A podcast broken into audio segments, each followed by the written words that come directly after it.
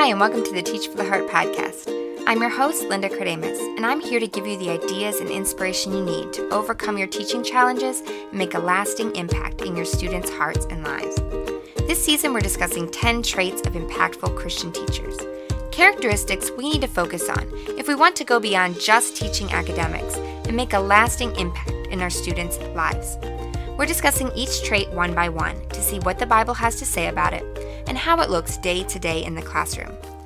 Last week, we talked about how important it is to have a strong relationship with Christ and to be able to hear his voice. This week, we're talking about how Christian teachers we need to seek wisdom and truth.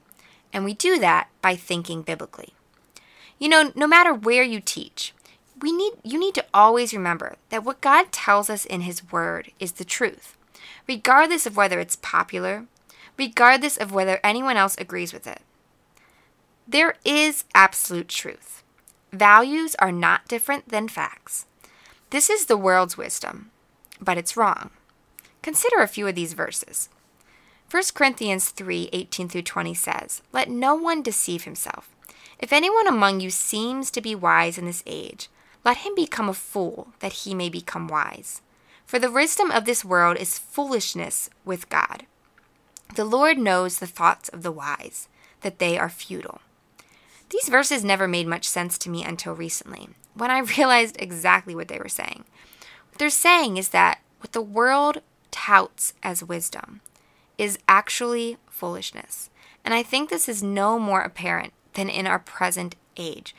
The the philosophies that are being shoved down our throats and touted as such wonderful wisdom are often diametrically opposed to what God presents in the Bible. And if we want to be truly wise, if we want to follow what God has given us as truth and what is the truth, we're going to sometimes look like fools to those around us. And we need to ask ourselves are we willing to do that? Are we willing to look like a fool to really help a student? You know, if a student comes to us and asks us for advice, and it's about an issue where there's different points of view. which point of view are we going to guide them with? Are we going to guide them with the predominant secular viewpoint of our day or with the biblical view that actually is the truth? Let's think about this in a little bit more detail. You know, no matter what situation comes out in your classroom, from girl drama to college advice to even a student who comes out as gay to you, if we want to lead our students in the right direction, we have to start with a biblical view of the situation. And let's look at a few keys. The first thing that we have to do is we have to realize that what God has designed is best for everyone. If we miss this truth, we miss the whole point, and I'm worried that too many Christians are doing just that. Let's stop and think for a minute about God. God knows everything. He is perfectly good, he designed the world. He designed us. If anyone knows the best way to live life, the best way to function as a society, don't you think it's God? Why on earth do we think that we're somehow smarter than Him, that we've somehow evolved past His moral law? You know, God didn't give us His commands just for the fun of it, so He could make us do things. He gave them to us because they are the best way to live because they are the foundation of a stable and healthy society. Think about it. God loves us desperately. He wants what's best for us. He knows that His commands are the path of life and blessing, so He asks us to follow them. He knows that when we reject or deviate from His commands, we set ourselves on a dangerous path that leads to sorrow and destruction. So He warns us strongly against those dangers. I look think about some of these listen to some of these verses from Psalms 119. You are good and do good. Teach me your statutes. You through your commandments make me wiser than my enemies, for they are ever with me. Through your precepts I get understanding. Therefore I hate every false way. The entirety of your word is truth, and every one of your righteous judgments endures forever.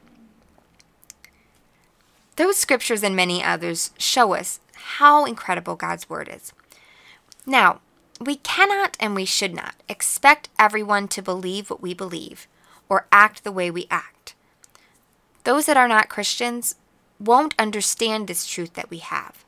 But nonetheless, we need to understand in our hearts that the way that God asks us to live is honestly what is best for everyone. It's what's best for our students, it's what's best for their families, it's what's best for our society. And if we believe that, then when we have opportunities, we will champion the biblical way because it's the best way. And we'll champion the truth because it's just that the truth. Now, don't get me wrong. You teach in a public school. I am not telling you that you should start telling people, the Bible says blah, blah, blah, blah, blah. But you can still share the truth. For example, the Bible talks all about being content with what God has given us. You can't stand up, you can't talk to a student and say, you know, the Bible says that God's been good to you and you need to be content if you teach in a public school. But you can talk to students about the virtue of contentment, about how contentment makes us happier, about how contentment leads to a more fulfilling life, because that truth is universally true. You know, when it comes to controversial issues, issues where our culture and the Bible stand vastly apart, we must remember that God loves us, that He knows what He's talking about, that His ways truly are best for everyone, whether they know Him personally or not. And as teachers, we can and we should be concerned about the culture that we are shaping for the next generation. Are we just going along with what's expected, encouraging young people towards all kind of behavior that's ultimately bad for them, bad for their families, and bad for our society? Or will we do what we can to encourage young people towards the paths that are truly best for them? So, all that falls under that first concept that concept of realizing that what God has designed is best for everyone. The second key is that we need to reject a viewpoint of a sacred secular split. Over the past years, I received numerous comments and emails from Christian teachers arguing or asking about the role of faith in the public school system. And it's been really um, interesting and sometimes discouraging to see the responses. Um, some teachers are arguing that faith has no place in the classroom. While there's others, however, that seek advice for how to incorporate their beliefs into their day to day work. Recently, I've come to realize I was really confused by these comments for a long time, to be honest. But recently, while reading a book called Total Truth, I've come to realize that there's a big misconception underlying much of this confusion. And it's this concept of a sacred, a sacred secular split. I- imagine this. Imagine your life divided into two separate sections. On one side is your sacred faith, what you believe about God and the Bible and your personal relationship with Him. It's a very important part of your life, but it's your private life. On the other side is your public life, and your public life is separate. You imagine that it's secular. It follows the prevailing thoughts of the day. It has nothing to do with your private life. Now, if there are, I don't know whether or not you think this way, but if you do, I have to tell you, this is not the right way of thinking. We cannot divide our lives and our work into two parts. I know there's those of you out there that feel like this. You feel like there's one part of your life is your faith. It's really genuine. You love God, you read your Bible, maybe you even teach a Sunday school class or even lead a Bible club and witness when you can. But your faith is for your private life, for your soul. It doesn't have anything to do with secular issues. So you go to church and worship on Sunday, but when you speak with a student on Monday, you don't know what your faith has to do with it. Maybe you're still listening to this just because you're curious, or maybe because you're mad, and, and you really don't understand how I can possibly be saying any of this. Or maybe if you do think the Bible has something to offer, you just don't see that it has, it's your place to bring it into the secular sphere. But the reality is that a biblical view is exactly what the secular sphere needs.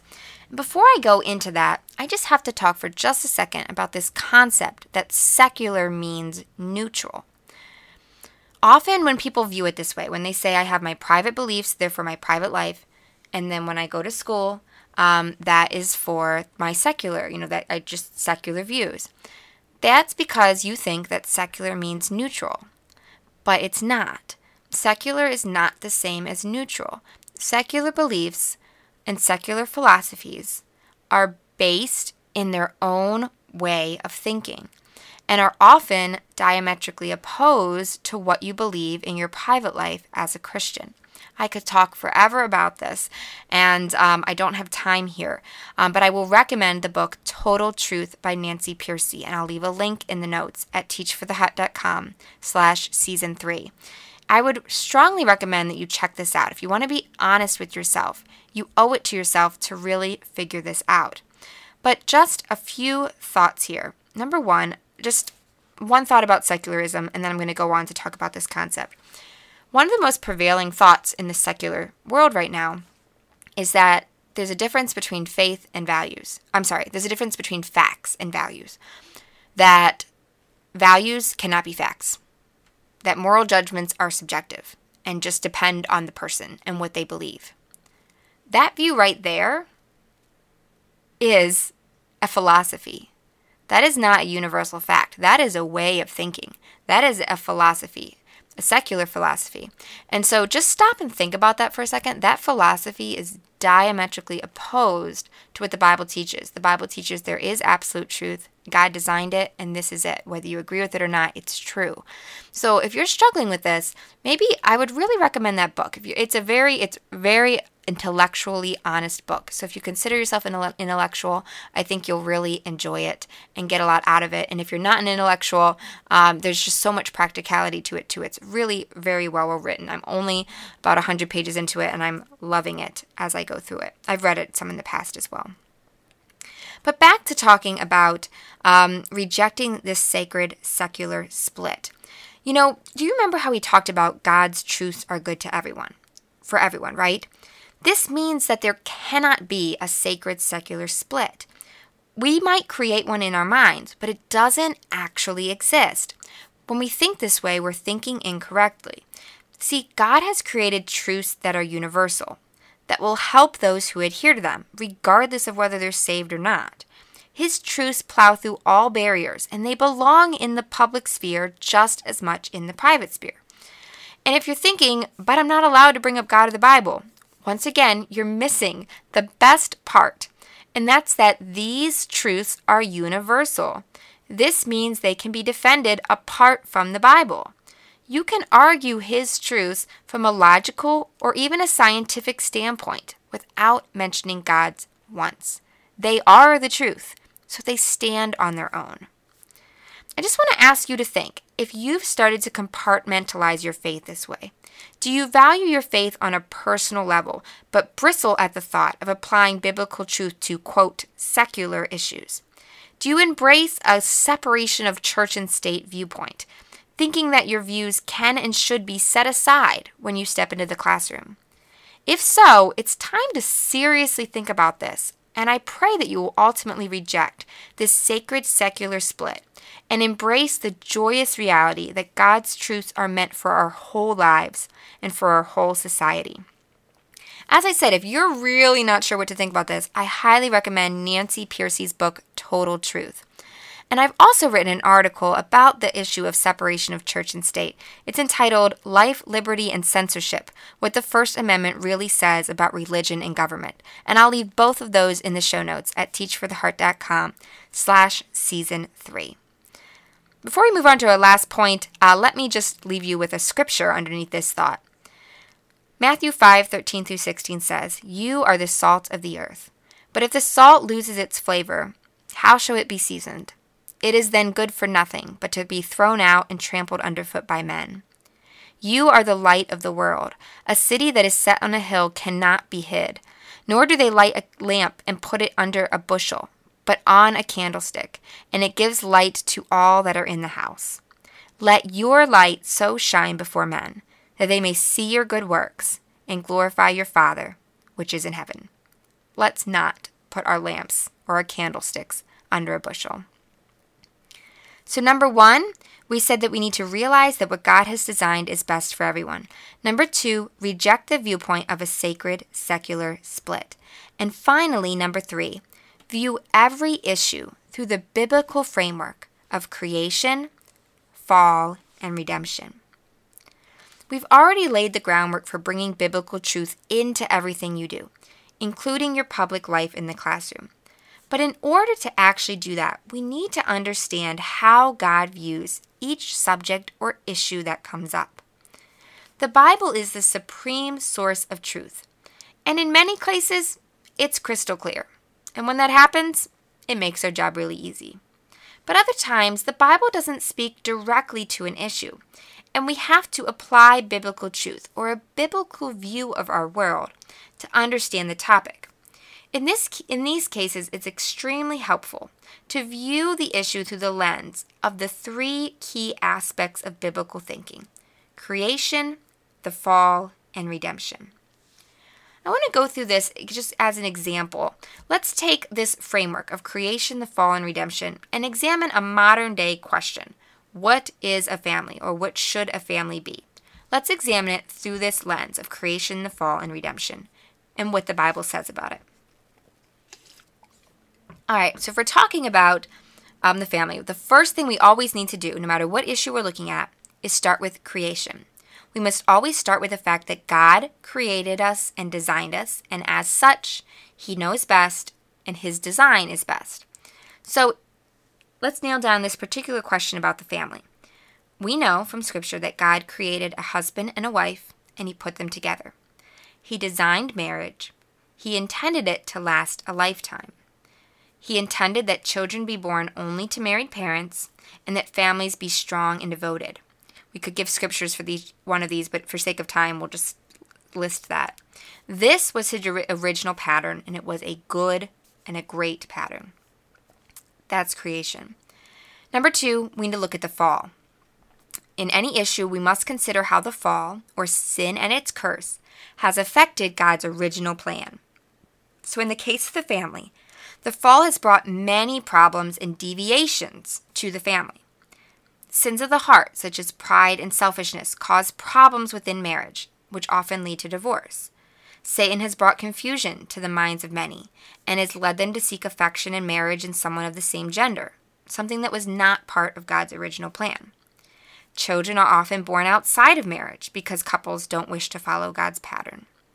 Often parents are selfish and don't put enough energy into loving and raising their children. All of these deviations cause serious heartache for all who are involved, and the children suffer most because of it. Notice that it's important to remember that deviations from God's plan always lead to pain and heartache. It might not at first, but it will in the end. So that was creation and then the fall. Finally, we need to look at redemption and the concept that through Jesus, God has made a way to heal what is broken and restore us to his original design. So, in regards to the family, Christ has the power to heal all brokenness, to restore marriages, to build strong families, to break the power of same sex attraction, to empower parents to raise wise children. This is the ultimate hope for our society and for individuals in particular. For those who are not saved, still, the closer they can follow God's plan, the better things will go, and ultimately the happier and more productive their family will be. And then on a larger scale, the more families that follow God's model, the more stable and happy our society at large will be. We could continue to talk about this example for a long time, but our time is running short. I just wanted to give you a short example so you could see how this three part framework works. And I hope that the next time a question or issue comes up, you'll try out this three part framework of creation, the fall, and redemption and see if it helps you think through the topic from a biblical perspective. As I said, I could say so much more on this topic, but our time is up. I hope this gets you thinking in the right direction. And if you'd like to find out more, I really recommend the book Total Truth by Nancy Pearcey. As I said, I'll leave a link at teachfortheheart.com slash season three. Let's pause to pray. Father, thank you so much that your word is truth. Thank you that you love us, that you've designed this world, and that you've given us the blueprint in your word. I pray that you will help us to understand that your word and your truths are for every aspect of our life, that there is no such thing as a part of our life where your truths don't belong, and that they absolutely have the power to make a huge impact for good in the public sphere. I pray that you'll empower these teachers. Give them your wisdom, help them to see your truths, and help them to um, use the opportunities they have to make a dif- uh, difference for good in the lives of their students, in their families, and in their schools. In Jesus' name we pray. Amen. Next week, we're going to look at another important trait of impactful Christian teachers, and that is impactful Christian teachers trust God, even in tough situations. If you'd like more help thinking about uh, you know, thinking with a biblical worldview, I hope that you'll join us at teachfortheheart.com. Simply go to teachfortheheart.com and sign up for updates, and you'll get weekly updates um, in your inbox that will encourage you and help you to think biblically. This podcast is great, but we um, take breaks. We do a, a couple seasons a year, and then we're off for a while. But those weekly emails go out pretty much every week. So you can get those for free at teachfortheheart.com. Once again, all the notes and links are at teachfortheheart.com slash season three. I look forward to seeing you next week. In the meantime, keep growing, keep striving. You really are making a difference.